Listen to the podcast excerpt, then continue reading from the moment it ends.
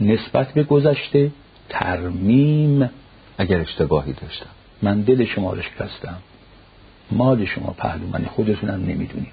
از نظر اخلاقی تو سیستمم تو گوشی موبایلم تو زندگیم یه سلسله چیزهایی از همین الان نسبت به گذشته ترمیم بکنم. سال می‌خواد جدید بشه. منم باید جدید بشم. و من کهنه هستم ولو لباسم نو بشه ولو ادکلونم عوض بشه عینکم عوض بشه. نسبت به گذشته تحریم داشته باشم. سبک سنگین کنم. نسبت به الان ترمیم بکنم. دلجویی ها معذرت می‌خوام.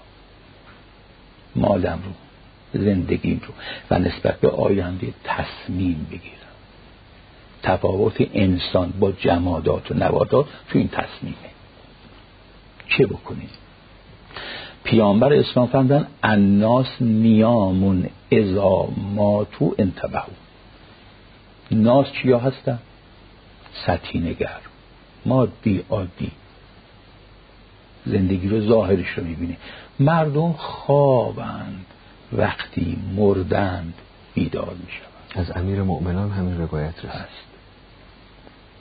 ببینید چقدر روایت بروزی است. تا از دنیا را یا لیتنا.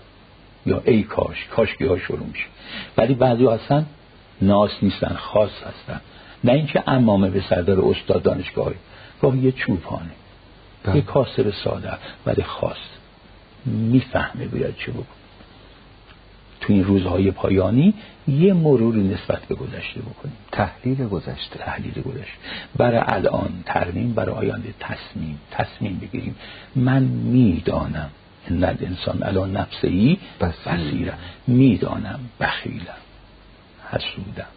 چشمم خدای ناکرده دستم ناپاکه دامنم ناپاکه. همین الان تصمیم می‌گیرم. همین الان. وقت ببینیم سال جدید چه سالی می شود نوروز امسال چه نوروزی می شود از نظر جهانی هر سال یه سال رو یه نامی قرار میدن. هر سال یه نامی. از نظر ملی رهبر عزیز انقلاب یه نامی قرار میدن برای سال بیاین بنده و شما سال جدید رو برای خودمون زندگی شخصی هم یه نامی برش قرار بدیم. سال آرامش.